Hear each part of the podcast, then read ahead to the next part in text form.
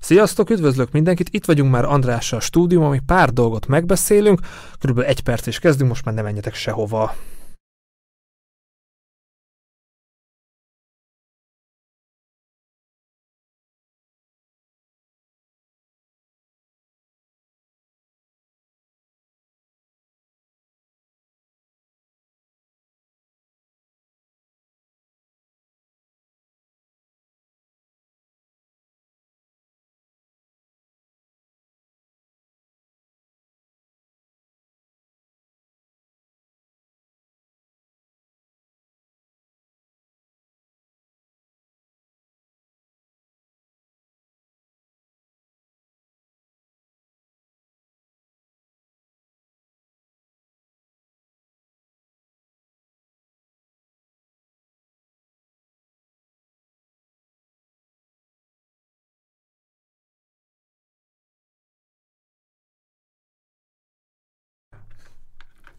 Sziasztok, üdvözlök mindenkit, Méreg Attila vagyok, Bécsből a Rádió Orange-nek a stúdiójából üdvözlök mindenkit, ahol nem egyedül ülök, itt ül velem szemben Dés András, Szervusz András, jó reggelt! Szia Attila, jó reggelt, és köszöntöm a hallgatókat is.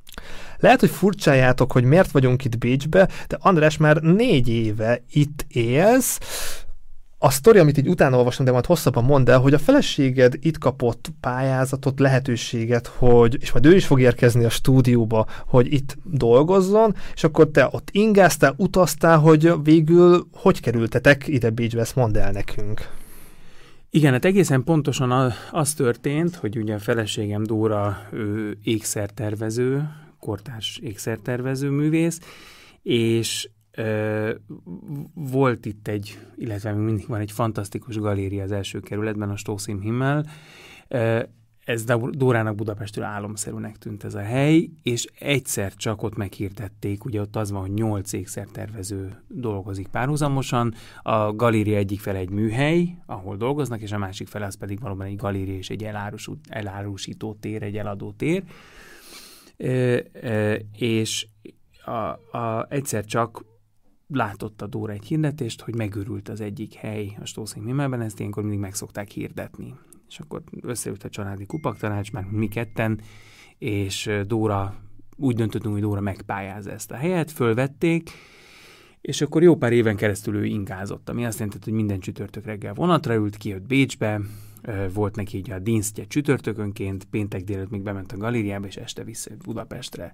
Így éltünk nem is tudom hány éven, két-három éven keresztül, ami szép volt, jó volt, de aztán rájöttünk arra, hogy tulajdonképpen milyen izgalmas lenne megpróbálni azt, hogy mindannyian kiköltözünk Bécsbe, és a, a gyerekek itt kezdenek el suliba járni, mármint hogy a nagyobbik fiam itt foly, mind a két, két fiam itt folytatja az iskolát, de a kicsi még akkor ö, ö, csak elsős volt, tehát a másodikat kezdené itt Bécsben, megtanulnak minden bizonyal jól németül, angolul megismernek egy másik oktatási rendszert, egy másik másfajta társadalmi struktúrát sok szempontból. Azt hiszem, hogy, hogy már akkor láttuk azt, ami azóta csak még inkább beigazolódott, hogy, hogy ez mindannyiunk számára egy nagyon izgalmas és nagyon-nagyon tanulságos és hasznos folyamat, amikor az ember megváltoztatja az addigi életének a kereteit, és valami új helyzetbe dobja bele magát és a családját. Nyilván ennek vannak nehézségei is, de azt kell, hogy mondjam, hogy mind a mai napig nagyon hálásak vagyunk magunknak azért a döntésért, hogy, hogy ide kiköltöztünk Bécsbe maximálisan megértem, amiről beszélsz, és közben a nézők az itteni egyik koncertedből látnak részletet, erről is fogunk beszélni, és egyik interjúban mondtad, hogy most olyan szempontból Budapestre könnyebb innen eljutni, mint Zalaegerszeg, és ezt én is be tudom, meg tudom erősíteni, mert mondjuk Budapest Békés Csaba, vagy Budapest Bécs, tehát ilyen közlekedés szempontjából mondhatni oly mindegy, meg európai polgárként tekintek magamra, tehát hogy most kicsit közelebb élek Magyarországhoz, vagy a piros vonalon belül, vagy távolabb, csak hát a fejekben bőven van különbség. Engem még az érdekelne, hogy te zenészként is egy utazó csatornán vagyunk, sokat utaztál korábban is, akár Bécs-Budapest között, meg koncertek, tehát nagyon sok fele koncerteztél, hogy neked az utazás az ennyire inspiráló, mennyire nehéz, mennyire tudsz menet közben jegyzetelni, telefonban, ötletelni, hogy neked az utazás mennyire, mennyire kikapcsolódás, mennyire munka, hogy gondolsz az utazásra magára? Ez egy nagyon fontos kérdés, amit felteszel számomra mindenképpen. Erről nekem nagyon határozott nem csak, hogy véleményem van, hanem ez nagyon meghatározza a zenéhez és a munkámhoz való viszonyt tudnilik. Volt is egy lemezem, a, a második nevem alatt megjelent lemeznek az volt a cím, hogy Tourist Number One, vagyis első számú turista. És ez az egész cím, ez, ez onnan jött, hogy volt egy legendás történet, amikor magyar zenész barátaim egy nagyon nagy nevű amerikai zenésszel turnéztak, és az egyik híres városnak a híres katedrálisát megnézték, majd kiültek kávézni egy teraszra, és egyszer csak jött szembe ez az ominózus amerikai zenész. És amikor megkérdezte valamelyik magyar barátom az amerikai zenészt, hogy és megnézted a katedrálist, akkor ez az amerikai zenész némileg megvetően rájuk nézett, és azt mondta, hogy zenész vagyok, nem turista. Na most én viszont ilyen szempontból nagyon másként működöm, mert, mert az, amit én a zenében csinálok, azt jelentős részben inspirálja, és nagyon-nagyon sok ihletet és motivációt kapok kívülről ami azt jelenti, hogy nem a zeném belül inspirálódom sok esetben. Nyilván az is nagyon sokszor az embert ö, ö, nagyon fel tudja villanyozni és tölteni, amikor meghallgat egy jó koncertet, egy jó lemezt, akár csak egy, egy, egy inspiráló számot, de legalább ennyire a kívülről jövő, jövő ötletek és ihletek is meghatározóak, tehát egy, egy, egy erős film, egy nagy hatású kiállítás, egy kirándulás a családommal, hosszan-hosszan folytathatnám a sort, és ilyen szempontból az utazások is számomra nagyon fontosak. Ö, minden egyes utazás alkalmával ö, én nem elégszem meg azzal, hogy, hogy a hotelszobából beesem a koncert helyszíne és vissza, hanem igyekszem egy picit beleszagolni a körülményekhez mér, mérten, igyekszem beleszagolni az adott város, ország kultúra levegőjébe. Nyilván vannak olyan különleges helyzetek, amikor egy picit hosszabb időt is el tudsz tölteni ott, és akkor jobban bele tudsz szagolni. Van olyan, amikor tényleg az egész csak egy rohanás, de akkor is legalább egy picit reggel reggeli után beállás, hangbeállás előtt elmenni egy picit sétálni, ez nekem mindig nagyon fontos volt. Nagyon szerencsés embernek mondhatom ilyen szempontból magamat, hogy, hogy a munkámmal összekapcsolódik az utazás. Másrészt nyilván ez sokszor azért nagyon fárasztó. Tehát azért az, hogy az ember elindul reggel, és utána éjszaka visszaérkezik, és másnap reggel újra útra kell kelni, az nem mindig egy leányálom de tudtam, hogy mit vállalok, és azt hiszem, hogy mindig sokkal-sokkal több a gyönyörűség, a szépség és az izgalom és a, a, az inspiráló oldala annak, amit csinálok, mint ami miatt esetleg adott esetben elgondolkodik az ember, hogy mondjuk öregkoromban hogy fogom ezt bírni. Egyelőre szerencsére nagyon jól bírom, és nagyon-nagyon élvezem, és, és, és folyamatosan fantasztikus helyekre jutok el. Ez, ez, ez, ez nagyon nagy adománya a, a jazzzenészi szakmának. Mert rá fogunk térni az aktuális koncertekre, amiket így látsz. Már itt vagyunk benne a nyárban, a fesztivál és társai, de átvitt értelemben az utazást nézzük, te azért így a műfajok között, stílusok között is igen, ut- igen sokféleképpen utaztál, próbáltad ki magad, kísérleteztél, és a nézők láthatják a, az egyik különleges performanszotokat, albumfelvételeket, hogy ez az ötlet, hogy jött, hogy na jó, próbáljuk ki milyen a természetben felvenni egy albumot. Igen, ez az elmúlt évek egyik meghatározó ö, projektje volt ö, az életemben egy nagy álmomat váltottam valóra ezzel az erdei lemezfelvétellel. Ez még a Covid előtt történt amúgy. Ennek az a története, hát hosszú története van, és tulajdonképpen az ember gyerekkoromig nyúlik vissza. Gyerekkoromban már volt egyszer-kétszer, vagy fiatal kamaszkoromban volt egyszer-kétszer alkalmam erdőben zenélni, és aztán később zenészként is nem sokszor, de párszor megtapasztalhattam azt, hogy az erdőben való muzsikálás az, az, ami egészen más élmény, mint amihez az ember amúgy szokva van koncerttermi zenészként. Ez egyrészt igaz az akusztika miatt, az erdő akusztikája miatt, tudnilik, ha megfelelő helyet választott ki, akkor az erdőnek olyan akusztikája van, mint, mint semminek, tehát tényleg egészen különleges, és ö, döbbenetes. Mint természetjáró alá tudom írni, tehát rengeteg időt töltöttem, és szeretném, sőt nem is tudok elég időt tölteni természetben, különleges, fantasztikus atmoszférája hát van. igen, és akkor ott van az atmoszférája is az erdőnek, ami, ami, ami különleges, és ott van az a kulissza, vagy ott van az a háttér muzsika, amit az erdő biztosítani tud, a, a, a fák leveleinek ö, ö, zúgásával, zsongásával, a madarakkal, a rovarokkal, és ez különösen vicces, pont látszik ugye ezen a felvételen, hogy ott vannak ezek az elképesztő mikrofonok berakva az erdő közepén, hogy egyes rovarok, bogaraknak a neszezését is hogy hangosították fel a mikrofonok, hiszen a bogarak nem tudták, hogy ők most egyszer csak részesei lesznek egy ilyen Végén még jogdíjat akarnak. Igen. Várom, amikor egyszer csak a, bak, a német, német bányai méhecskék bejelentkeznek. De, de Szóval ez volt az egyik része. A másik része pedig sokkal inkább köthető ahhoz, amit számomra jazz jelent. És ez még egészen pontosan a spontaneitásra és a, a meglepetésre gondolok. Arra gondolok, hogy, hogy jazzzenészként nekem nagyon-nagyon fontos az, hogy úgy érezzem színpadon, stúdióban, zenélés közben a zenésztársaimmal, hogy bármikor bármi történhet. És és legyek olyan helyzetek elé állítva, amikre egyáltalán nem számítottam. Ezért előszeretettel választok magam mellé olyan zenésztársakat, akikről tudom, hogy meg fognak lepni, és esetleg egy olyan helyre löknek, vagy, vagy visznek, ahol még sosem jártunk. És, és azt hiszem, hogy az igazán izgalmas és igazán értékes, ö, mély pillanatok ilyenkor születnek, amikor az ember olyan helyeken jár, ahol, amivel még nem találkozott, ahol még nem járt korábban.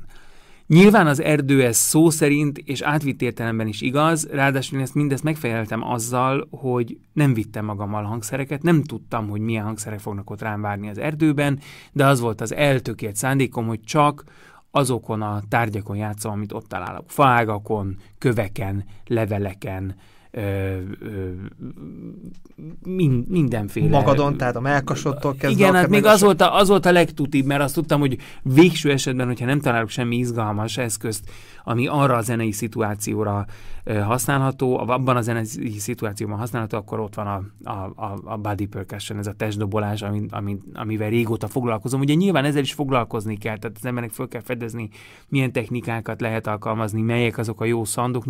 Ugye az embertest egy folyamatosan változó matéria, úgyhogy, úgyhogy ez is egy izgalmas dolog, hogy, hogy nem ugyanúgy fog szólni egy egy évvel későbbi lemezfelvételen.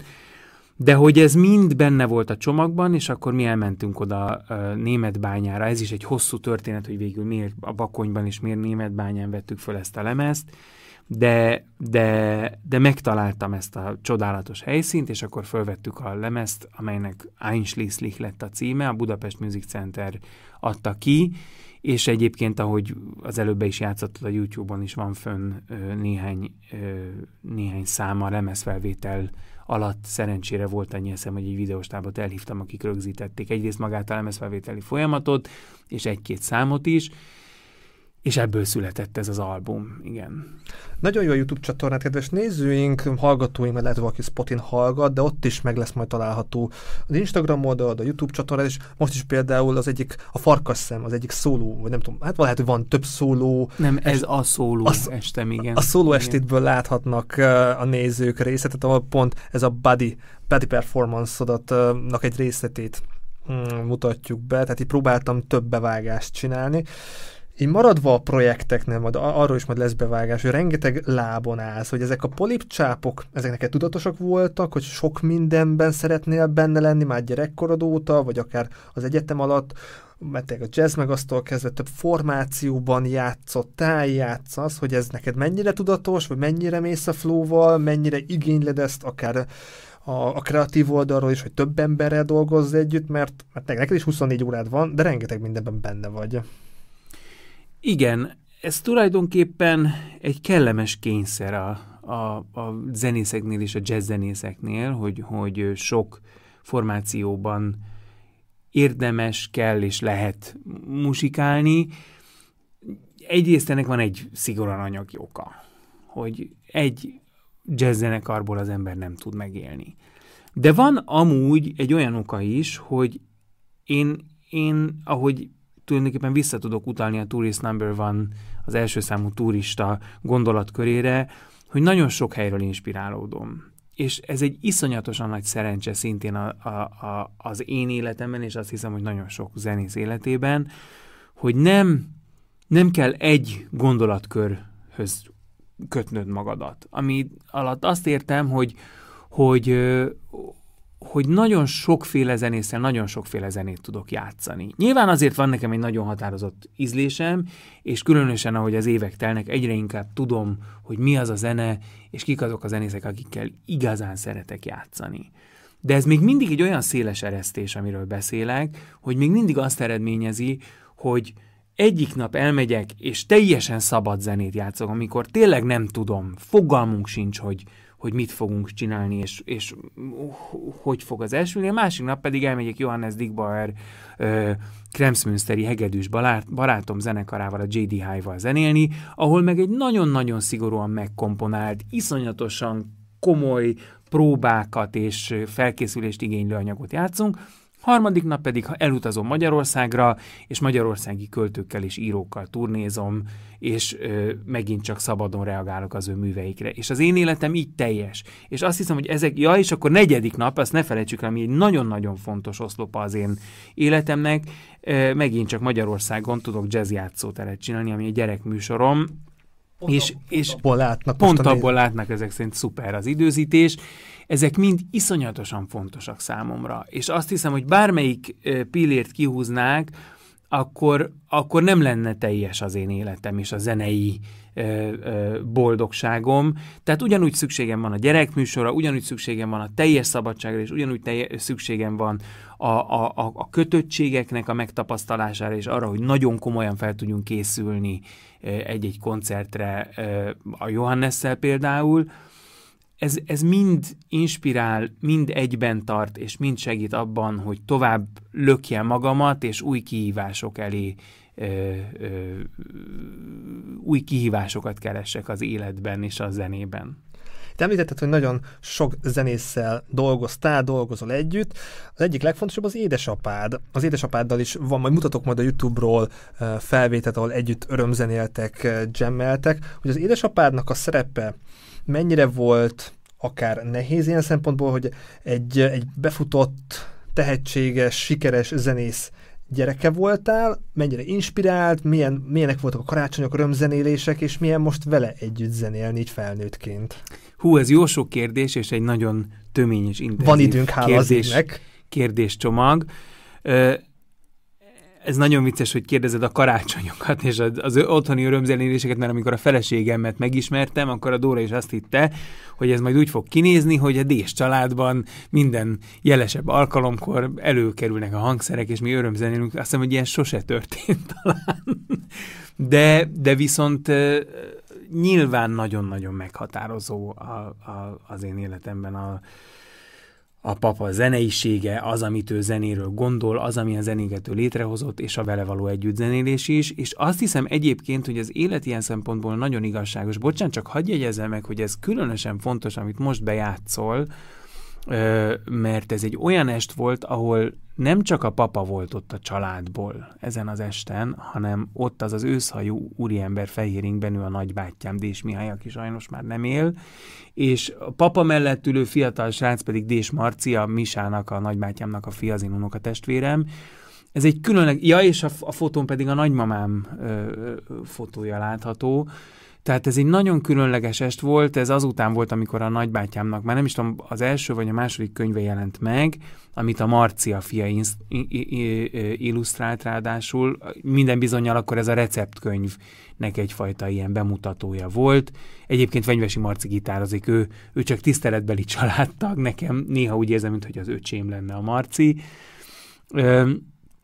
Ez, ez egy nagyon-nagyon szép este volt, és különösen azért nagyon fontosak számomra ezek az emlékek, mert hogy Misa már nem él, egy fantasztikus ember volt, csodálatos író, és, és a magyar irodalom nagyon sok, sok magyar irodalommal nagyon sok jót tető hosszú ideig egyébként Spanyolországban élt, a Marci pedig az unokatestvérem képzőművész, egy, egy nagyon eredeti, különleges Berlinben élő képzőművész, festő. De visszatérve az apukámmal való kapcsolatra, Szóval, hogy azt hiszem, hogy ilyen szempontból tök igazságos az élet. Én, volt, hogy nagyon irigykedtem nem, ez nem jó szó, hogy irigykedtem, de nagyon tiszteltem azokat a zenésztársaimat, akik vidékről, egy kisvárosból, adott esetben faluból megtalálták magunknak a jazzt, és megtalálták saját magukat a jazzben. És én azért néztem nagyon föl ezekre az emberekre, mert én viszont úgy nőttem föl, hogy tulajdonképpen a, bölcsőtől, a csecsemőkoromtól kezdve ez egy, ez, egy, ez egy adottság volt. A világ legtermészetesebb dolga volt az, hogy valaki zenész, hogy valaki a jazz, az improvizáción keresztül fejezi ki magát. Gyerekkoromtól kezdve ö, ott voltak körülöttem Magyarország legnagyobb jazzzenészei, ö, rendszeresen pont a napokban idéztem föl, hogy, hogy milyen sokat jártam a papával stúdióba, próbákra, koncertekre, tehát, hogy, hogy, hogy számomra ez, ez, ez, ez olyan egyértelmű és olyan természetes dolog volt, mint más számára a legózás kb. És ilyen szempontból iszonyatosan tisztelem azokat a zenésztársaimat, akik, akiknek ezért sokkal komolyabban meg kellett küzdeni. El, mármint azért kellett megküzdeni, hogy elhiggyék, hogy ez egy érvényes formája. Az, hogy az ember zenél, és hogy improvizál, és jazzt játszik, az egy érvényes formája a létezésnek, az önkifejezésnek, a pénzkeresetnek, a karriernek, stb. stb. stb., hiszen számomra ez adottság volt. Képzeld el, amikor valaki felnő egy olyan családban, ahol még adott esetben az is előfordulhat, hogy tök hülyének nézik, amikor ő egyszer csak azt mondja, hogy neki a John Coltrane és a Miles Davis a példaképei, és ő ezt szeretné csinálni a hátralevő életében. De ilyen szempontból az, azért mondom, hogy nagyon igazságos az élet, mert mert nekem meg egész másfajta nehézségekkel kellett szembenézni és megküzdeni. És tulajdonképpen bizonyos szempontból mind a mai napig ezek egy picit jelen vannak. Nyilván 44 évesen az embernek két gyerekkel már máshogy néz ezekre a nehézségekre, de voltak olyan pillanatok az életemben, amikor igenis nagyon ö, meg kellett küzdenem azzal az örökséggel, amit a désnév jelent.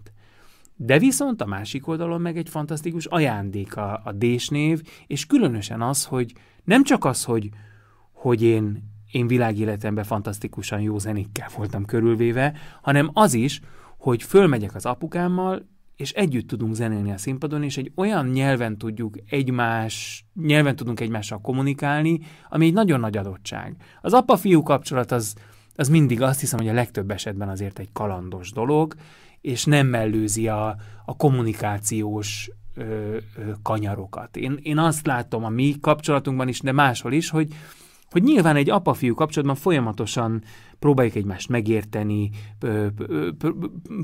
próbáljuk egymás nyelvét megtalálni, ez valamikor nagyon jól működik, és valamikor kevésbé jól működik, viszont az a csodálatos, hogy amikor együtt zenélünk, akkor egyszerre nincsen kérdés. Tehát az olyan természetes, és olyan fantasztikus ö, ö, kérd, kérdőjelmentesen tudunk kommunikálni a színpadon, mint nagyon kevés emberrel. A önéletrajzotból olvastam, hogy a honlapodon, hogy te azért a népzene fele is azért orientálódta, hogy végül hogy történt az, hogy nem maradtál ott, hogy végül visszacsábultál a jazzhez, hogy ez mennyire volt egy ilyen kanyargós út, hogy, hogy jazzzenészé váljál. Hát igen, ez, egy, ez egyértelműen kanyargós út volt. Elsősorban egyébként azért volt kanyargós út, mert én nagyon hosszú ideig az előbb említett okok miatt nem akartam zenész lenni. Én ezt ugye már nyilván kamaszkoromban is éreztem, hogy kisdésnek lenni az nem mindig akkora buli, vagy, vagy nem mindig olyan könnyű. És éreztem azt, hogy amit tulajdonképpen mind a mai napig érzek, illetve most már tisztában vagyok vele, hogy Magyarországon a Dés névvel elsősorban azért mindig édesapámat fogják összekötni, és akkor utána másodszorban jöhetek én, hiszen ő a, a, a, a maga elképesztően hihetetlenül sikeres pro, produkcióival, musicaljeivel, filmzenéivel, dalaival, most már ugye saját magának írt dalaival, stb. stb. stb. stb sokkal szélesebb rétegeket fog meg, és jut, sokkal szélesebb rétegekhez jut el, mint én a magam kis ö, ö, ütőhangszeres prüntjögéseivel. Ami egy tök természetes és tök oké dolog, nekem ez hosszú ideig tartott, amíg ezt helyre raktam magamban. Tehát hosszú ideig nem is akartam emiatt zenész lenni, mert, mert éreztem, hogy hogy ennek azoknak meg lesznek a maga nehézségei. Ezt életkorban hogy kell elképzelni? Ez életkorban úgy kell elképzelni, hogy még gimnázium végén is, középiskola végén is nagyon határozottan azt mondtam, hogy én nem leszek zenész. Pedig akkor már egyre aktívabban, intenzívebben zenéltem, majd utána felvételiztem a magyar szakra, elkezdtem oda járni, és ezzel párhuzamosan egyszer csak azon vettem magam észre, hogy a zene az életem.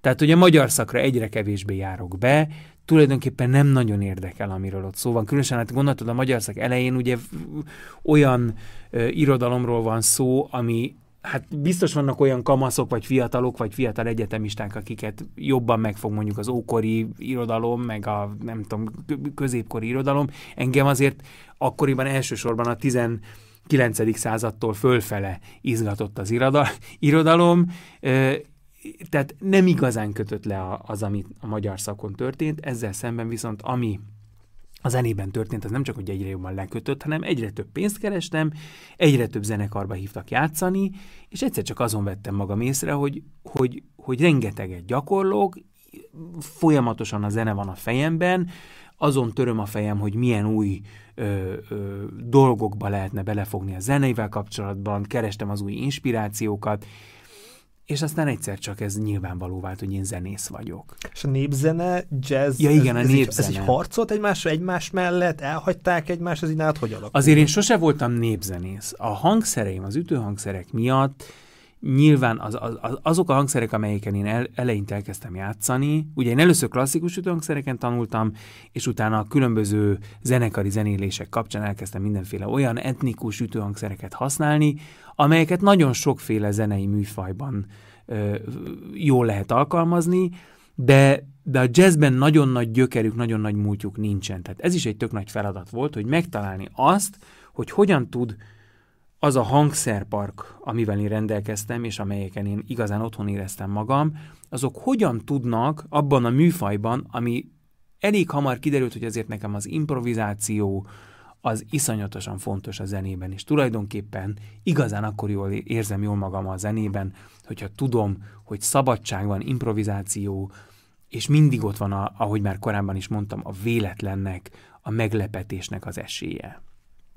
És, és akkor szép lassan, ez egy hosszú folyamat, aminek még mindig, mind a mai napig nem értem a végére, folyamatosan fedezem föl, hogy ezeknek a hangszereknek, és aztán azóta még nagyon sok más hangszernek is, hol van a helye, és hogy tud megszólalni abban a műfajban, ami, amit én a magaménak érzek. Tehát né, ugye a, emiatt azért nagyon, a hangszerei miatt nagyon sokszor is mind a mai napig hívnak olyan produkciókba, amelyeket nem kizárólag, vagy nem kifejezetten mondanék jazznek, hanem közelebb vannak a, az etnóhoz, a népzenéhez, a folkhoz, a, a világzenéhez, ami mostanában azért inkább egy ilyen csúnya kifejezés, egyre többen próbálják elkerülni a világzene kifejezést.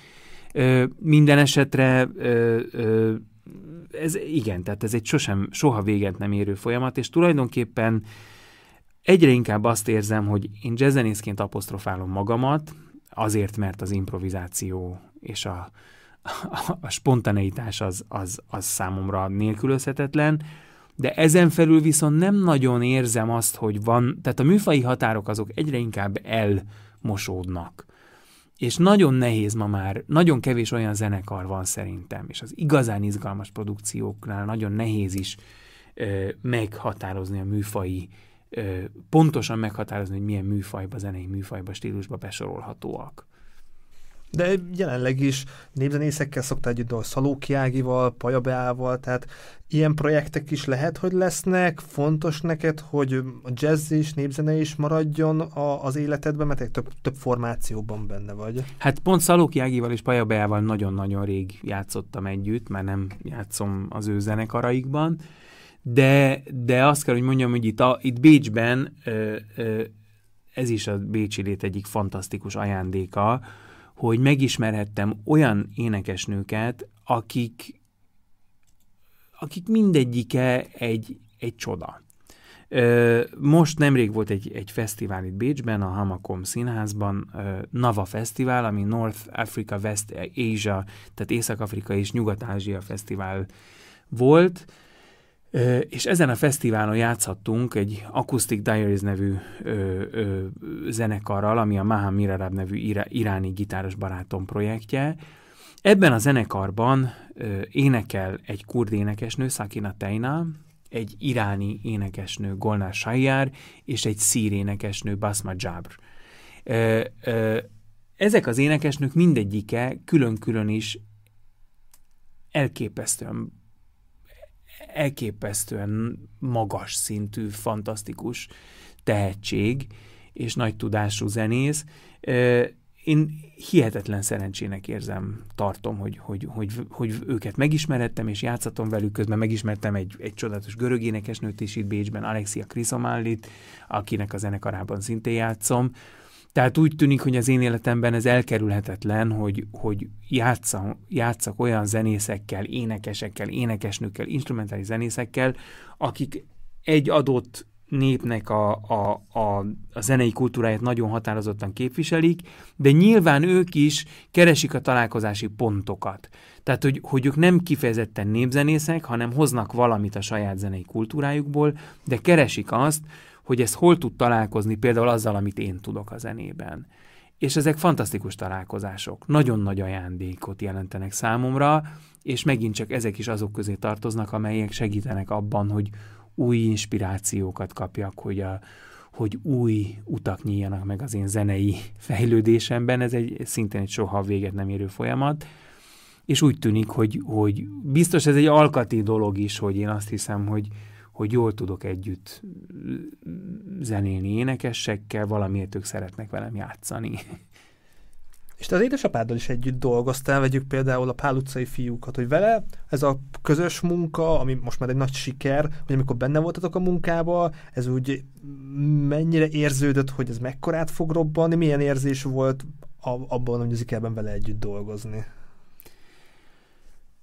Nekem fogalmam nem volt, hogy én nem gondoltam, hogy a, a Pál utcai fiúk ekkora siker lesz tulajdonképpen addig a pontig, a, a, amikor először egybe meg tudtam nézni az előadást, akkor derült ki az, hogy, hogy, hogy úristen, ez, ez fantasztikusan működik.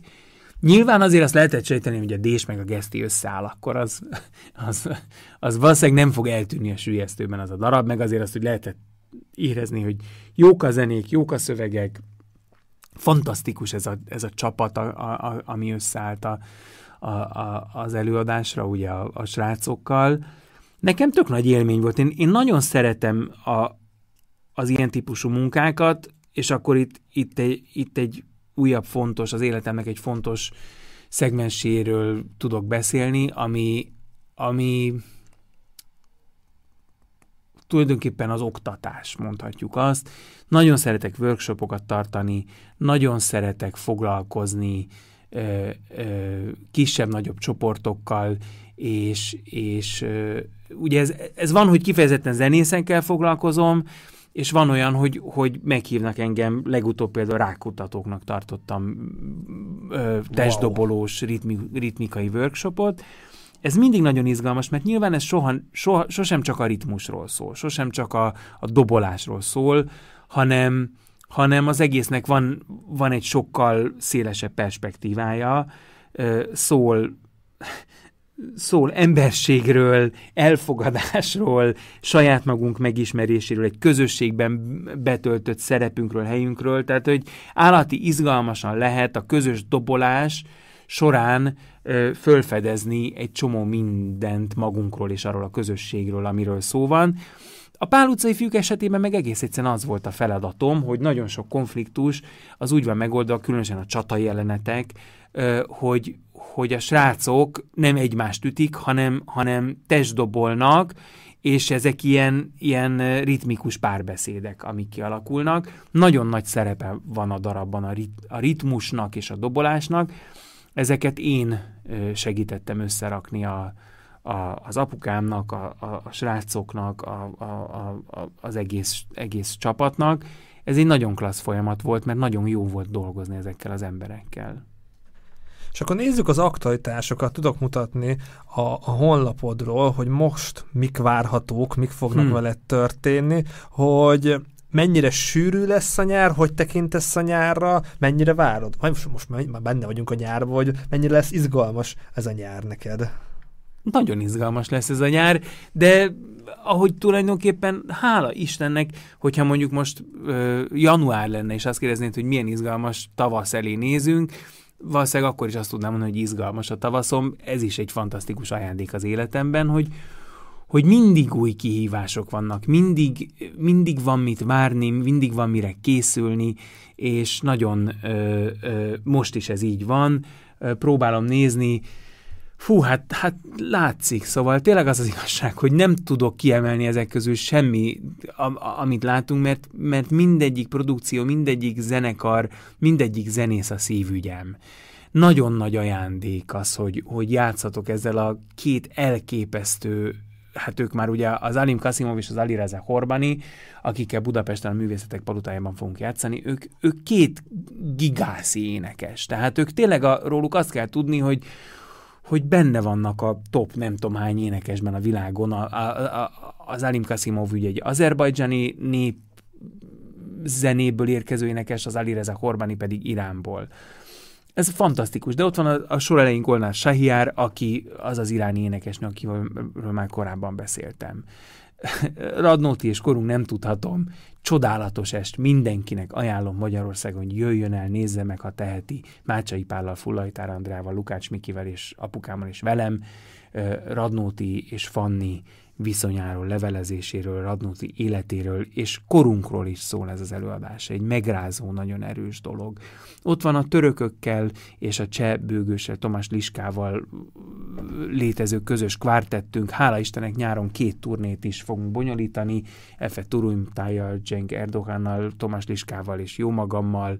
Ott van ugye J.D. Hive, ez a, a Johannes Digbauer zenekar, amiről már korábban is meséltem. Ott van a MES, ami szintén Mahannal, az, a gitáros barátommal, és Vincent Pongráccal, aki egy bécsi klarinétos, de ezt utálja már Vincent, mert ezt nem bírom ki, ezt minden magyar ö, koncerten elmondom róla, hogy ő egy Széchenyi leszármazott, Széchenyi egyenesági leszármazottja Vincent, úgyhogy különösen örülök, hogy ezt a turnét direkt úgy szerveztem le Magyarországra, hogy Vincent életének fontos helyszíneit végigjárjuk, tudnélik, Balatonboglárhoz közel van az a kis falu, ahol az ő kastélyuk volt, ahonnan Vincent családja érkezik. Békés Csabára pedig az anyukája járt nagyon sokat egy időben, úgyhogy tökre örülök, hogy ezekre a helyekre eljutunk.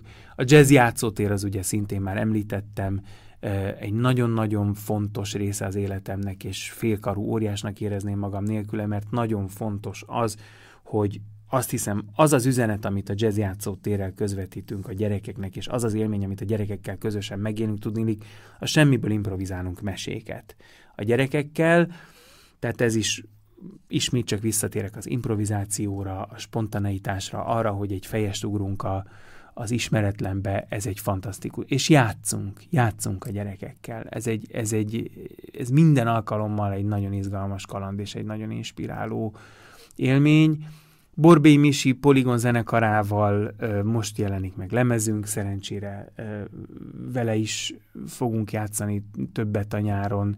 Azt nézem, hogy be sincs írva. Két, fél, két, fellépés, hoppá, hoppá, két fellépés be sincs írva. Igen, mert nem tudtam a helyszínt, hogy hol fogunk. A múzeumok éjszakán ilyen két fellépésem lesz, az egyik Borbély Misi poligonjával, a másik pedig a Jazz Játszótér a Néprajzi Múzeumban. Azokat még be kell írnom aztán megint a, az, a törökökkel fogok ö, ö, turnézni, eféjékkel. Hát látod, szóval az az igazság, hogy nem, hogyha most megkérdeznéd, hogy melyik fellépést várom ezek közül a legjobban, nem tudnám kiemelni, mert nagy eséllyel mindegyik, mindegyik nagyon jó lesz, és mindegyiket nagyon fogom szeretni. Szuper, hogy végigmentünk. Ezen. Bocsánat. Ne, ne, nem baj, de ez így érzékelődik szerintem, lehet, hogy valaki csak hallgatja a spotin, hogy mennyi mindennel foglalkozol. Akkor adódik a kérdés, hogy a 24 órádban ez hogy fér bele?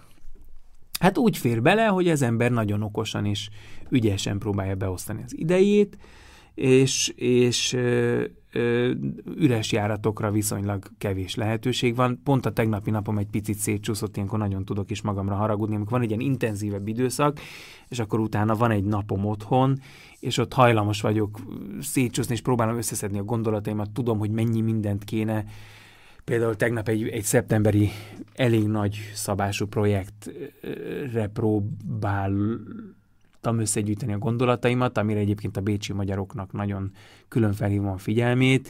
Erről majd hírt fogok adni Facebookon, Instagramon is, ahol csak lehet, mert, mert egy nagyon-nagyon izgalmas fába vágtam a fejszémet, és, és szeptemberben reményeim szerint Budapesten is, és Bécsben is meg fog történni ez, a, ez az izgalmas projekt, ami a Bécsi és a magyar budapesti jazz életet köti össze. De itt elhangzott, hogy ú, nem raktam be a honlapra, hogy akkor nem csak zenész vagy, hanem mondjuk a, a, a szervezéssel is, a honlappa, tehát hogy több mindennel kell foglalkozni, tehát ilyen van man kell elképzelni. hát muszáj, hát nem hiszem, hogy nagyon sok jazzzenészt tudsz mutatni a világon, Európában, Európának ennek a felé meg különösen nem akik abban a szerencsés helyzetben vannak, hogy menedzserük van, vagy agentjük, vagy promóterük, vagy mit tudom én, micsoda. Ez, ez ugye érdekes ez lehet mi... a nézőknek, mert sokan bele se gondolnak, hát a, zené, a zenészek csak zenélni kell. Nem, nagyon, és ez a legundokabb része tulajdonképpen, tehát, hogy és én nem is vagyok ebben jó. Tehát tudom, hogy az én, az én online jelenlétem az, az finoman szólva fejlesztésre szorulna, de az az igazság, hogy, hogy hogy én még mindig megengedhetem magamnak azt, hogy elsősorban azzal foglalkozom, ami igazán inspirál, és ami, ami, ö, amiben örömömet lelem. Ez a zeneszerzés, ez a zenélés, a szimpati zenélés, új projektek kitalálása, próbálás a zenésztársaimmal, és nyilván mindeközben tudom, hogy nagyon-nagyon fontos, hogy az ember jelen legyen az online térben, hogy hírt adjon magáról, hiszen ez egy felelősség is. Egy felelősség például azok felé, a zenészek felé, akiket a saját produkcióimban elhívok közreműködni. Nem tehetem meg velük azt, hogy elhívom ők, bepróbálják a számaimat, időt, energiát, szeretetet, mindenfélét áldoznak arra, ami, ami az én agyszüleményem, utána felelősséggel tartozom feléjük azzal kapcsolatban, hogy ezt megpróbálom, bármilyen csúnyán hangzik, de profit tábilissá tenni, tehát hogy jöjjön valami vissza. Nyilván egyrészt jöjjön valami vissza a közönség részéről, legyen meg a sikerélményünk, legyen meg a visszajelzés, hogy volt értelme dolgozni, és örömet és ö, jó pillanatokat okozunk a zenénkkel azoknak az embereknek, akik ezt meghallgatják, Másrészt meg igenis, hogy keressünk ezzel pénzt. Szóval, hogy ez, ez tudom, hogy csúnyán hangzik, de hát a zenészeknek is valamiből élni kell, pénzt kell keresni, és manapság ez csak úgy tud működni, hogyha te, te ezekről hírt adsz, és megpróbálod a közönségeddel, azokkal az emberekkel, akiket ez érdekelhet, megosztani, hogy, hogy mi, mind tevékeinket szépen aktuálisan, és mi, mik várhatóak tőled a jövőben és rengeteg minden várható veled a nyáron, meg mondhatod, hogy ősze is, hogy a próbákat hogyan tudod összeegyeztetni, mennyire utazol Bécs-Budapest között, hogy így az időmenedzsment a számodra mennyire kihívás, mennyire sikerül jól menedzselni az időt. Erről Dórát a feleségemet kéne kérdezni, erről hosszan tudnak mesélni neked, hogy mennyire sikerül, néha, néha jobban, néha kevésbé, ez is egy tanulási folyamat, különösen amikor az emberek már családja van, és, és nem csak a zenészként kell megfelelni, hanem például apaként is, hogy a, a, különösen amióta a, a Covid alatt átvettem a, a konyhát otthon, és én főzök, amit amúgy iszonyatosan élvezek, de a gyerekeimnek van egy olyan elvárásuk, hogy minden este meleg étel legyen, úgyhogy minden nap próbálok kitalálni valami kreatívat és, és újat, amit, amit ráadásul ők megesznek. Tehát például ezt is mindig, ez is egy megoldandó feladat. Tehát nagyon sok megoldandó feladat van, de ezeknek a jelentős része, a 90 vagy 85 százalék az örömteli megoldandó feladat, de nem mindig sikerül megoldani, és akkor olyankor jön az, hogy valamit elszúrok, valakitől bocsánatot kell kérnem, valamit gyorsan, sürgősen át kell szervezni, de szerencsére azért alapvetően én azt hiszem, hogy jellemző rám az, hogy egy viszonylag viszonylag rendezett ember vagyok, tehát viszonylag rendbe tartom az idő, a time managementet magam körül, és viszonylag lehet rám számítani. Nyilván lehet még hova van hova fejlődni, de azért, amikor látok magam körül más zenészeket, akkor látom, hogy tulajdonképpen a zenészek között én egy egészen kispolgári pali vagyok olyan szempontból, hogy úgy alapvetően megbízható és kiszámítható vagyok.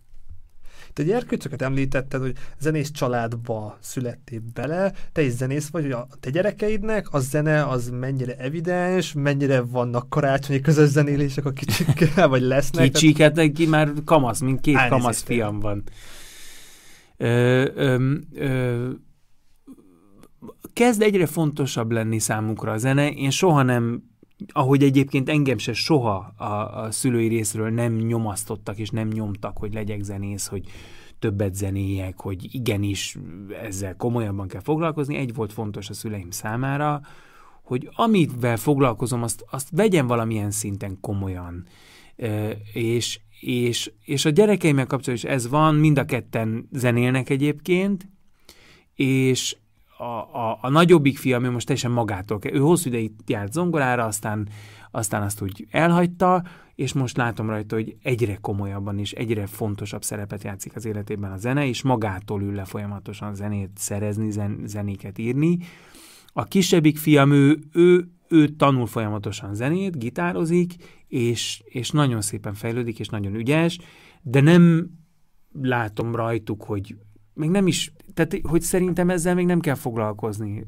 Egyelőre jelentsen, jelentsen számukra örömforrást a zene, legyen egy lehetőség, tehát hogy ne legyen az, hogy ott állnak mondjuk 20 évesen, és akkor szomorúan csapkodják majd a térdüket, hogy vagy a combjuk, nem tudom, mit szoktak szomorúan csapkodni, hogy jaj, de kár, hogy, hogy ez kimaradt az én életemből, mert most olyan szívesen foglalkoznék komolyabban zenével. Tehát, hogy, hogy, hogy nyilván egy szülőnek az a, az a célja, hogy a gyerekeinek minél több kaput tartson, minél hosszabban nyitva, hogy, hogy ne, ne, ne járjanak úgy, hogy aztán, amikor egy picit idősebbek, akkor úgy érezzék, hogy lemaradtak valamiről.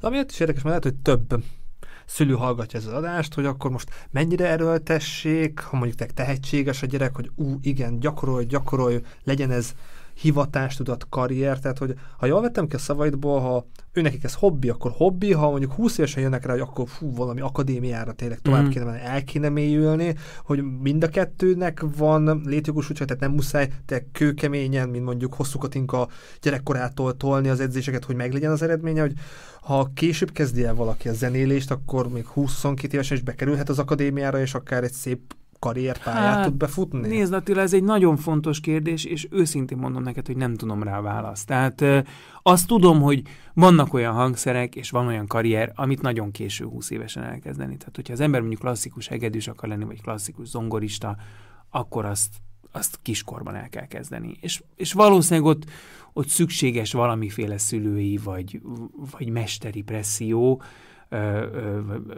mármint, hogy, hogy a tanár részéről, erre gondoltam, amikor azt mondja, hogy mesteri presszió, vagy mentor, vagy nem tudom kinek a részéről.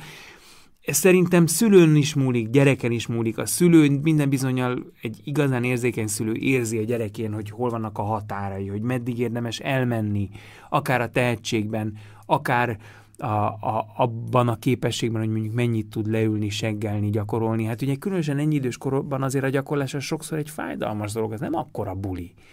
Aztán vannak olyan gyerekek, akik meg, meg, meg leülnek, és el se lehet őket szakítani a hangszertől. Én, én tényleg nem tudom a választ erre. Azért nem tudom erre a választ, mert vannak olyan zenészek a környezetemben, akiket tudom, hogy gyerekkoruktól kezdve nagyon keményen fogtak a szüleik.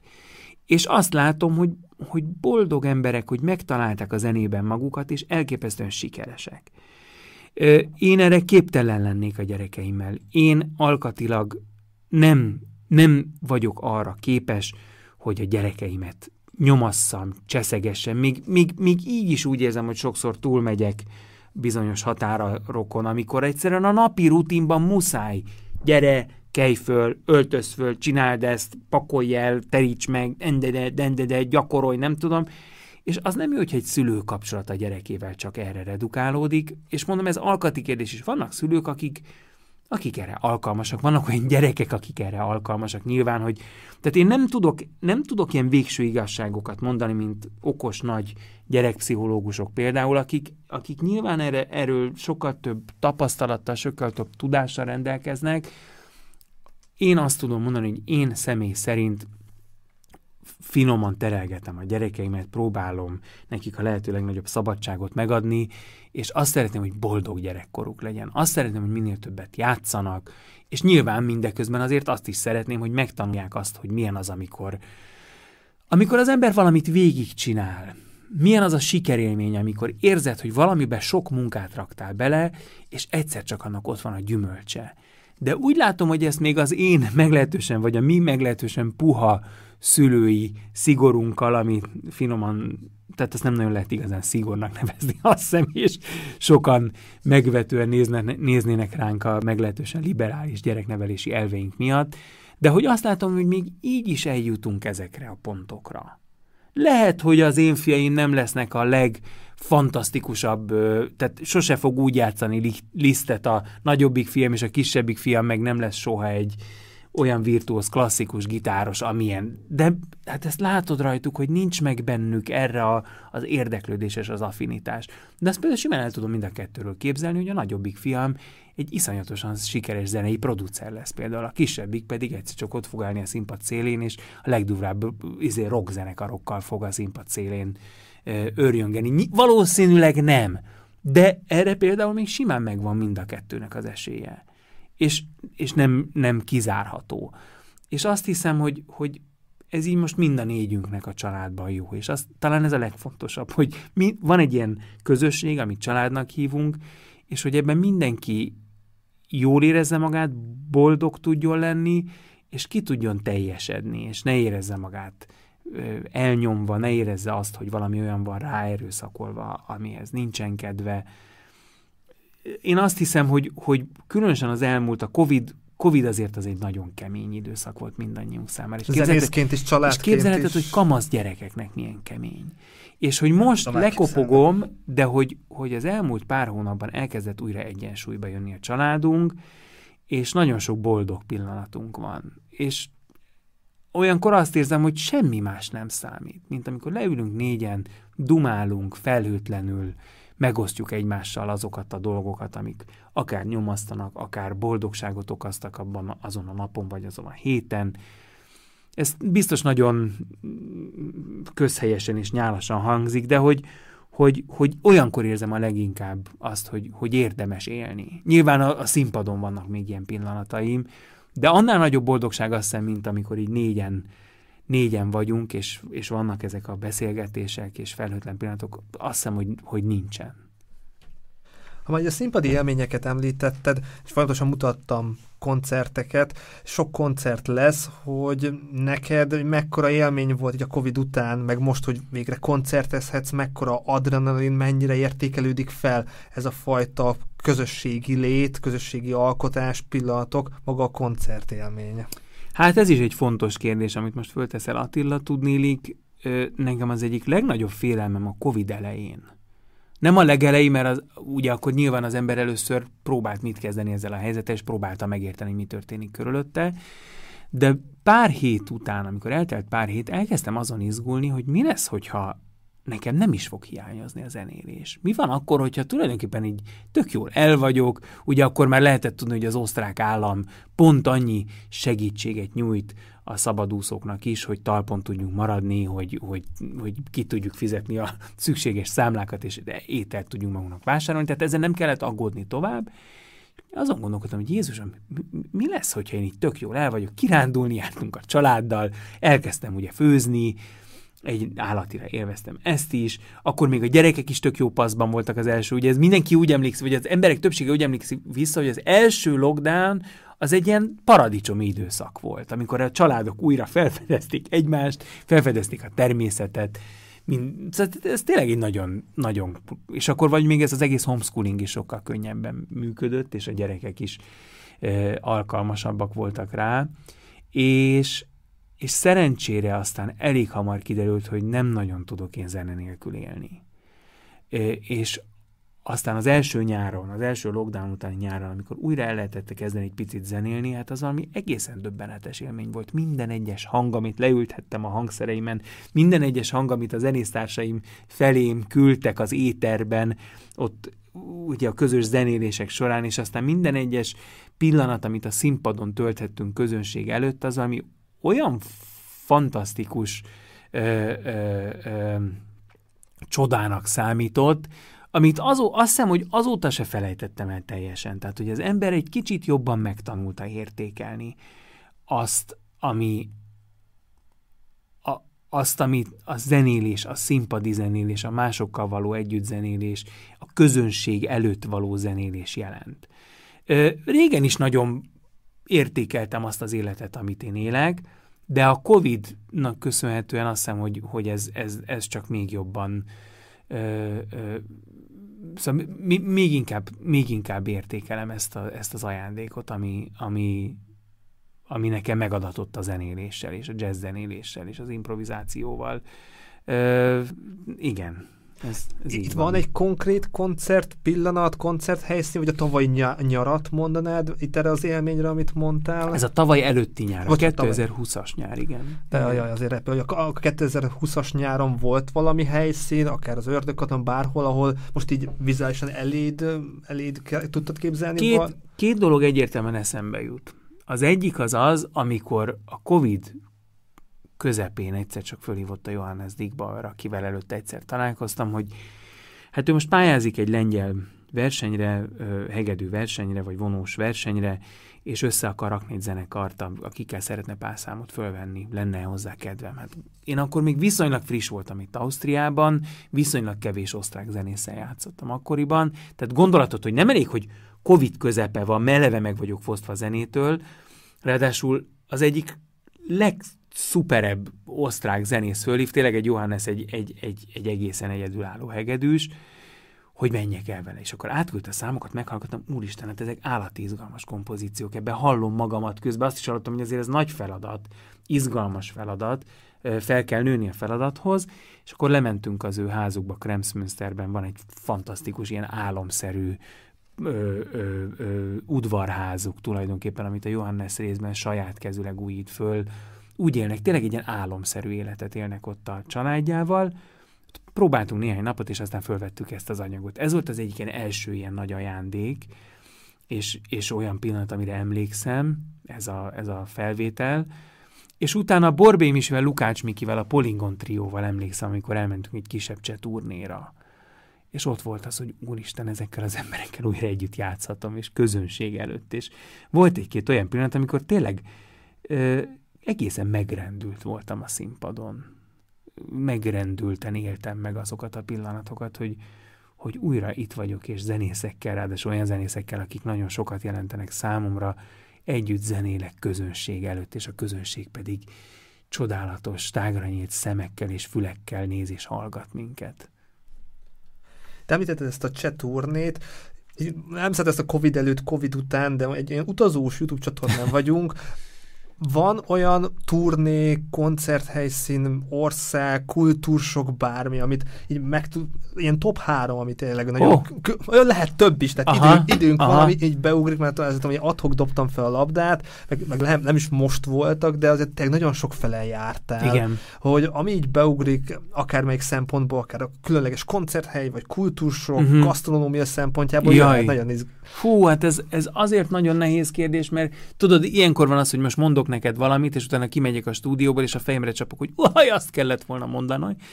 De, de hát például, ami, ami nagyon, ami elsőre eszembe jut, az a szíriai turnénk, Paja Beával jártunk még 2000, azt hiszem 2009-ben Szíriában, vagy 2010-ben, tehát még a háború előtt. Damaszkuszban és Latakiában játszottunk, és fantasztikus volt, csodálatos élmény volt ö, ö, ö, mindenféle szempontból ez a, ez a turné, és nyilván a, az azóta eltelt idő és azóta történt rémes események fényében ez különösen, ö, ö, tehát egész más fény, hogy majd máshogy néz az ember erre a turnéra, hiszen azt is tudod, hogy, hogy olyan formában már nem fogsz soha tudni ott turnézni. Vannak nyilván olyan helyszínek, amik egyszerűen a, amiatt, mert más, mert különleges, nagyon nagy élményt jelentettek számomra, például a Kairói Jazz Fesztiválon való fellépés,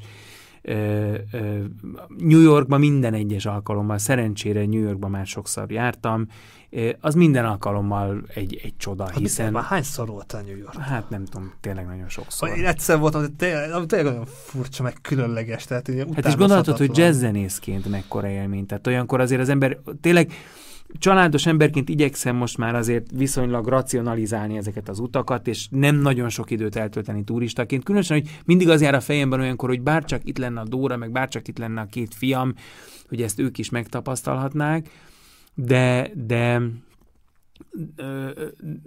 de hát New York az, az, az, az ott tényleg mindig igyekszem plusz pár napot eltölteni, hogy el tudjak menni jazzklubokba, mert na hát az, az, az egy, tulajdonképpen szerintem egy jazzzenésznek azt egy orvosi beutalóra kéne fél évente elküldeni állami költségen New Yorkba, hogy menjél, kicsit töltődj föl, de tulajdonképpen egyébként ugye megint csak visszatérve Tourist Number van, bárhol fel tudsz töltődni, és nagyon klassz inspirációkat szerezni. Most például a legutolsó ilyen utazás élményem az Isztambulban volt Törökországban ezzel az ominózus török-cseh-magyar kvártettel. Lemezt vettünk fel Isztambulban a, a, ezekkel a barátaimmal, és tényleg ott jó pár napot emiatt, mivel lemez felvétel volt, és nem csak koncerteztünk, volt egy, volt egy koncertünk is, de, de, de jó pár napon keresztül lemezt rögzítettünk, volt időnk egy picit beleszagolni Isztambul levegőjébe, ami hát egészen fantasztikus, és azt kell mondani, hogy ütő, ütőhangszeresnek nagyon veszélyes Isztambul, hiszen e, egyrészt ugye a cintányérok hazája is, másrészt pedig azok a különböző kézi ütőhangszerek, ami például ezen a képen is láthatók, ezen a RIK, hát itt olyan minőségű hangszereket gyártanak ö, ö, ilyen kézi ütőhangszerekben, mint sehol a világon, úgyhogy nagyon-nagyon veszélyes hely. Szerencsére pont amikor odaértem ezekhez a boltokhoz, van egy utca, ami tele van hangszerboltokkal, és tényleg hát majdnem sírva fakadtam, amikor néztem a kirakatokat, de zárva voltak a boltok. Dóra biztos nem... mondja, hogy hála az égnek. Igen, de az az igazság, hogy azt is tudom, hogy ha legközelebb megyek Isztambulba, akkor muszáj úgy menni, hogy legyen plusz egy napom, és legyen a zsebemben plusz annyi pénz, hogy el tudjak tölteni napot ezekben a hangszerboltokban, mert tényleg, tehát, hogy közben a szívem egy része ott maradt, és szeretném visszakapni. De nekem, mint utazónak, meg valószínűleg több utazó is hallgatja az adást, mi próbálunk optimalizálni kis táska, minimális cuccokat vinni magunkkal, de neked a, a hangszereket, akár amit megveszel, vagy amit viszel magaddal, akár New Yorkba, ez mennyire macerás amúgy tényleg ezeket a hangszereket akár biztosítani? Nagyon, nagyon, nagyon. A, a, a, ez az egyik legmacerásabb és leg tulajdonképpen legkellemetlenebb része a, a zenészlétnek és az ütőhangszeres létnek. Tehát. Minden egyes repülés tulajdonképpen egy tortúra. Olyan, nem, olyan nincs, hogy ne vigyek magammal hangszert, mert minimum a cintányérjaimat magammal viszem, de van, hogy még egy plusz egy bőröndöt föl kell adni tele mindenféle bigyókkal és ez mindig egy izgalom. Tehát, hogy, hogy, hogy tulajdonképpen az összes zenész a környezetemben ugyanerről számolna be. Nem hogy... kérdeztem még meg senkitől emiatt is. Ez, ez... Hát remélem, nem ilyen horror sztorikat mondanának Nem, mások. vannak horror sztorik is, tehát van, van az a horror sztori, amikor összetörik a hangszer, amikor nem engednek föl a repülőre a hangszeret, de viszont nem vagy hajlandó feladni, mert tudod, hogy, hogy, hogy nagyon nagy veszélyben lenne az az adott hangszer, mert nincs olyan tokja, mert nem fognak vele tudni úgy bánni, van az, a, van az, ahol nekem egy, szerencsére nagyon nagy horror sztorim nincsen, egy nagyon vicces történet volt, az inkább Halljuk. vicces volt, amikor uh, Berlinből repültünk haza, és ugye a berlini reptér az pici.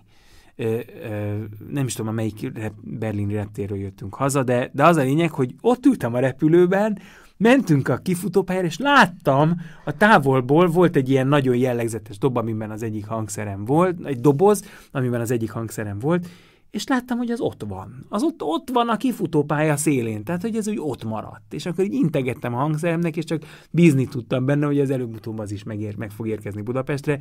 Meg is érkezett természetesen. Nem nagyon volt ezzel kapcsolatban kétségem, és szerencsére pont nem volt a rákövetkező egy-két napban koncertem, tehát nem, nem, nem jelentett nagyon nagy problémát, inkább csak egy furcsa, bizarr és, és vicces élmény volt, és ilyen anekdota szinten lehet erről mesélni. Van egyébként sok ilyen hangszerrel kapcsolatos anekdotám és vicces sztorim amúgy, amit, amit hogyha Jöhet, tehát áll azért a podcastek ez a lényege, hogy meg a YouTube-nak, hogy a időnk van áll az évben. Igen, de ez nem a repüléssel kapcsolatos, de azt, azt, azt nagyon szokták szeretni azt a történetet a, a kollégáim, amikor elmesélem, hogy, hogy Egyébként Bécshez kapcsolódik a történet, csak vissza kell ugrani az időben kb. 20 évet. Ö, amikor, amikor kijöttem Bécsben még jazz szakosként, a, a nagy ö, idolom Glenn Velez nevű ütőhangszeres tartott itt egy párnapos workshopot, és ő ugye ezeknek a úgynevezett keretes doboknak a nagymestere. A képen is egy ilyen keretes, ez is egy keretes dob, de vannak ennél sokkal nagyobbak. Azok a dobok, amiknek a kerete viszonylag keskeny, viszont jó nagy bőrfelülete van, és ez minden zenei kultúrában megtalálható, az írtől a, a, az indiai és az af, különböző afrikai zenei és a dél-amerikai zenei kultúrákban mindenhol vannak keretes dobok. És Ö, volt nekem egy olyan hangszerem, na pont amit be fogsz tenni, ha minden igaz képként, azon konkrétan egy ilyen hangszeren játszom, amiről ez a történet is szól. Ö, volt egy ilyen hangszerem, csak az volt vele a probléma, hogy nem volt hangolható. Tehát egy idő után az a műanyag bőr, ami rá van feszítve, az elkezdett nagyon engedni. És emiatt kezdett a hangja inkább egy nylon zacskóira hasonlítani, egy dob helyett. És ez egy olyan sorozat volt, amit ez a Glenn Velez szignálta ennél az ütőhangszer gyártó cégnél, és akkor megkérdeztem, hogy figyelj Glenn, mit tudok ezzel a hangszerrel csinálni, hogy lehetne elérni, hogy, hogy ne, ne engedjen így le, és hogy, hogy újra szépen csengjen a, a hangja. És erről rezignáltan azt mondta, hogy hát be kell rakni egy pizzasütőbe. Én a workshop után visszatértem Budapestre, és elkezdtem járni Budapest pizzériáit, hogy akkor hol tudom ezt berakni, mert hogy nekem azt mondta az az ember, akire felnézek, és aki ráadásul ugye közel áll ezekhez a hangszerekhez, hiszen az ő aláírása szerepel minden egyes hangszeren ebből a sorozatból, és akkor nagy nehezen közölték, hogy a Dompepében van olyan, olyan méretű, reklám bocsánat, a reklám helye. Reméljük, hogy nem fognak, mert az is lehet, majd a történet vége azért meghallott, hogy nem fognak megkeresni és meglincselni. Tudnélik a Dom Pepében, ott a Komjádi uszodában volt egy ilyen pizzéria, és akkor bementem, és kérdeztem ott a helyi srácokat, hogy ne haragudjatok, berakhatnám ezt a pizzasújtőbe. Egy furcsán néztek rám, de valószínűleg közben nagyon izgatta őket, hogy ki ez az őrült, aki egy dobot akar pizzasütőbe rakni. De hogy persze. Berakták a pizzasütőbe, konkrétan három másodperc múlva iszonyatos, büdös műanyag, szag és füst ömlött ki a pizzasütőből, azonnal kiszedték pánikszerűen, és körbe ez a műanyag bőr, ez így ráolvadt a keretre, annak a dobnak annyi volt, Uh, nem mondott hozzá semmit, hogy milyen hőfokon? Vagy? Hát nem, ennyit mondott, hogy be kell rakni egy pizzasütőbe, majd hazaírtam szomorúan, képzelheted azt az érzést, ahogy visszaadták a dobot, és el kellett tőle búcsúznom, és akkor hazaballaktam, mint egy ilyen vert sereg, írtam a Glennek egy e-mailt, hogy hát ez és ez történt, mire ő visszaért, hogy hát valószínűleg túl forró volt a pizzasütő. Azóta ezt sok zenésznek elmeséltem, néhányan azt gondolják, hogy egész egyszerűen csak megtréfált. Az nem hiszem, tehát szerintem amúgy valószínűleg ez a pizzasütős módszer, ez működhet, csak valószínűleg körülbelül negyed ilyen hőfokon. Én nagyon remélem, hogy utána nem az volt, hogy hónapokig a pizzának a Don Pepében műanyag szaga volt. Azt hiszem, hogy ez a pizzéria már nem, nem tudom, hogy létezik-e még, azért merem említeni. A Komiádinál minden esetre biztos, hogy már nincs ez a pizzéria. De, de hát ez, ez egy ilyen nagyon, nagyon vicces anekdota a hangszereimmel kapcsolatban. Te egy perces néma csönd akkor ezért a dobért, és itt mondod, hogy ez 20 évvel ezelőtti történet, és most itt élsz Bécsben. Így záró kérdésnek az lenne a, az ötletem, hogy milyen hasonlóság, furcsaság, változás van akár a, az akkori Bécs, meg a mostani Bécs, persze te is változtál, de így ha visszagondolsz, akkor milyen élmény volt, meg lehet, hogy korábban is voltál Bécsben, ide utazni, meg most itt élni, hogy ezt így egymás mellé rak, vagy milyen gondolatok ugranak be? Hát azért nagyon nehéz ezt összehasonlítani, mert nyilván egész más egy város akkor, amikor az az életet helyszíne, és egész más az, amikor turistaként jársz ott. Azért azt, azt el tudom mondani, de azt nem, hogy a legtöbben ezzel így vannak, a, legalábbis akikkel én beszélgetek Magyarországon, hogy Bécs az mindig egy ilyen, egy ilyen bezzeg város volt, hogy kijöttünk ide, és akkor úgy rácsodálkoztunk, hogy micsoda gazdagság van, és milyen csodálatos zöld területek, és milyen klassz a tömegközlekedés, és milyen jól szerve. Mit tudom én, tehát hogy nagyon sok szempontból az ember csodálta ezt a várost, és lehetett a kirakatokat nézni, és hogy az épületek milyen jó állapotban vannak. Emlékszem, amikor először átléptük a határt a szüleimmel a rendszerváltás után, és akkor tényleg ez volt, hogy hát itt még az ő a, a, fű is zöldet. És ez, ez tulajdonképpen mind a mai napig egy picit így maradt, de azt kell, hogy mondjam neked, Attila, hogy egyrészt én Budapestbe világéletemben szerelmes voltam. Tehát Budapest nyilván egyrészt pont pont a napokban beszélgettem a svájci bőgős barátommal. Erről mondtam neki, hogy, hogy a hazáddal kapcsolatban és a szülővárosoddal kapcsolatban vannak olyan érzések, amiket soha semmi nem fog tudni pótolni. Tehát az, amit én Budapesttel és Magyarországgal kapcsolatban érzek, sok esetben egyébként nagyon viharos érzelmek, az, az soha semmi nem fogja tudni pótolni vagy helyettesíteni, azt hiszem. És soha nem fogom tudni igazából szavakkal ezt, ezt elmondani. Ez a Radnóti Nem tudhatom című verse azért az elég sok szempontból például leírja ezt az érzést. Hogy az a kő, amire te ráléptél iskolásként, hogy ne feleljél, azonnan föntről nem látható a repülőről. Az, az, az, az, az a legtöbb embernek nem jelent semmit. Ugye most szerencsém van sokszor külföldi barátaimat kalauzolni Budapesten, amikor velük zenélek, és, és vannak ezek a kétségbeesett próbálkozásaim, hogy átadjam azt nekik, hogy mit jelent számomra ez a város. De nem tudom.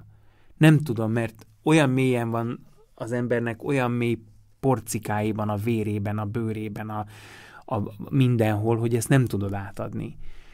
Tehát mi a, kötele, Tehát, vagy... mi a kötelező tour guide a Dés, Dés András? mi, mi, Budapesten? Mi, mi, az öt pont, amit te azt mondod, hogy ez a massz megmutatod? A ja, ez mindig változik, ezt nem tudnám megmondani, és nyilván vannak gasztró dolgok, van, van sightseeing, mindenféle van, ez, ez mindig a kalomtól, meg embertől függ. Én, én hosszú ideig egyébként arra készítettem, hogy Budapest főpolgármestere leszek, amikor középiskolában megkérdeztek volna wow, erről, akkor mindig ezt, mindig ezt mondtam, hogy én főpolgármester akarok lenni, én annyira szerettem azt a várost. Sok, hosszú ideig kiegyzeteltem minden egyes épületről, hogy ki tervezte, mikor épült, tudtam a, a, az összes jelentősebb épületről az építészek nevét. Tehát tényleg, tényleg Budapest egy nagyon mély érzelmi viszony fűz, köt össze. Viszont azt kell, hogy mondjam, hogy amit az interjú elején is talán mondtam neked, hogy, hogy minden nap hálásak vagyunk azért a döntésért, hogy itt vagyunk Bécsben. Ennek nagyon-nagyon sok oka van, és ez egy nagyon összetett dolog. Nyilván összefügg azzal, amit gondolok Magyarország jelenlegi állapotáról, összefügg jelentősen a politikai helyzettel, ami nagyon nagy szomorúsággal tölt el minket, összefügg a gyerekeim jövőjével, összefügg azzal, hogy amúgy azt gondolom mindentől függetlenül, hogy megtapasztalni egy ilyet 40 éves fejjel, hogy tök új helyzetbe rakod magadat. Annyit tanulsz magadról és a saját helyzetedről a világban, amit szerint tulajdonképpen ezt is így, így beutalóra, tehát hogy mindenkinek azt mondom, hogy fogd magadat és menj el, értelmezd magadat újra, találd meg újra helyedet, bizonyítsd be saját magad számára újra, hogy egy teljesen idegen és új közegben is tudsz működni. Ezek iszonyatosan fontos tapasztalatok. És hát nekem van ez az egész déscsomag is, tehát hogy egy olyan városban, egy olyan országban élni, ahol ahol a désnév senki számára nem jelent semmit, tehát nincsen prekoncepció. Ugye azért ráadásul nekem nem csak dés, én nem csak dés vagyok, hanem vásárhely is vagyok, ugye édesanyám vásárhelyi Mária, nagyapám vásárhelyi Miklós volt, akik szintén a magyar politikában, hát ugye az anyukám mind a mai napig finoman szóval nem rejti vék alá véleményét arról, hogy ami Magyarországon történik. Nagyapám meghatározó politikusa volt az 56-os forradalomnak és aztán a rendszerváltásnak, egy fantasztikus ember, amit a, a mai magyar kormány másként gondol, és ennek nem is győznek hangot adni sajnos, és mindenféleket hazudoznak róla. Tehát, hogy én nekem van ez a csomag, és egyrészt erre a csomagra iszonyatosan büszke vagyok, és, és nagyon fontosnak tartom, és tudom, hogy engem ez nagyon sok szempontból meghatároz. Másrészt viszont az is fantasztikus, hogy hogy ebben a városban én tényleg csak saját magam vagyok. Tehát nem az, hogy bemutatkozom valakinek, és azonnal látod, hogy megjelenik a szem előtt a Matrix, és pontosan behelyez engem. Aha, oké, akkor ő politikailag, kulturálisan felmenő minden szempontból. És ez tök jó, hogy itt én, én csak én ma, magam vagyok, és az a teljesítmény, amit mondjuk aznap este a színpadon, vagy a próbateremben, vagy egy beszélgetés során nyújtani tudok. Ez egy szuper élmény. És akkor ott van az, hogy Bécs nem véletlenül a világ legélhetőbb városa, mi ezt nap mint nap megtapasztaljuk. Minden szinten. Megkérdeztek valamelyik nap, egy pár hónappal ezelőtt teszteljátékot játszottuk a Dórával, hogy hol élnék, ha bármit választhatnék. És elkezdtem gondolkodni, és a végén rájöttem, hogy Bécsben. Én nem akarok máshol élni. Többek között azért is, mert Magyarország nagyon közel van. Tehát ugye ezzel az erővel érhetnék Ez nem távolság. Ez nem távolság. Lazán megyek haza egy koncertre, és egy klubkoncertre adott esetben. Ö, És hát ez, ez, ez tényleg egy csodálatos város. Egyszerre multikulti, és nagy kulturálisan nagyon színes és gazdag, de közben békés és nyugodt. Nem cseszegetik az embert, békén hagynak. A tömegközlekedés, a zöld területek aránya, az élhetőség, a, a, a, a szervezettsége a városnak, a, a, a gasztronómiai sokszínűség, és hát tényleg nekem ez, ezek a fantasztikus zenei kapcsolatok és barátságok, amik, amik már ez alatt a négy év alatt létrejöttek. Ez mind-mind azt erősíti bennem, hogy a lehető legjobb döntést hoztuk. Kedves nézőink, hallgatóink, Dés Andrást láthattátok a YouTube csatornáról bevágva, és hallhattátok innen a stúdióból. Ebbe az adásba most ennyit sikerült beleraknunk, mert a nap folyik tovább mind a kettőnknek, de figyelem, hogy merre jársz, mit csinálsz, és aktuálisan, akár később egy frissebb projektekről is még beszélhetünk, meg a politikai dolgokról is én nagyon nyitott vagyok, és szerintem kell, kell értekezni. Köszönöm szépen, ezeket így megemlítetted, és ilyen nyíltan őszintén beszéltél erről vigyázz magadra, jó egészséget, szuper nyarat kívánok, tehát ez, amit így most még egy pillanatra megmutatok a nézőknek, ez nagyon izgalmas, ahogy ez így kinéz a nyarad, tehát ez, ez, ez, ez szuper. Én remélem Kapolcsra eljutok, ott mondjuk pont nem fogsz játszani, de az ördögkatonra is annyira szívesen majd visszamennék, de egy Kapolcs, Kapolcs szokott nekem így beleférni. Akkor annyit hagyd mondjak, hogy Kapolcson az most külön, külön izgalmas Attila, hogy Golnár, aki ott van a lista elején, Golnár Sahiár, ő szólókoncertet fog adni Kapolcson a Harcsa Veronika udvar udvarban.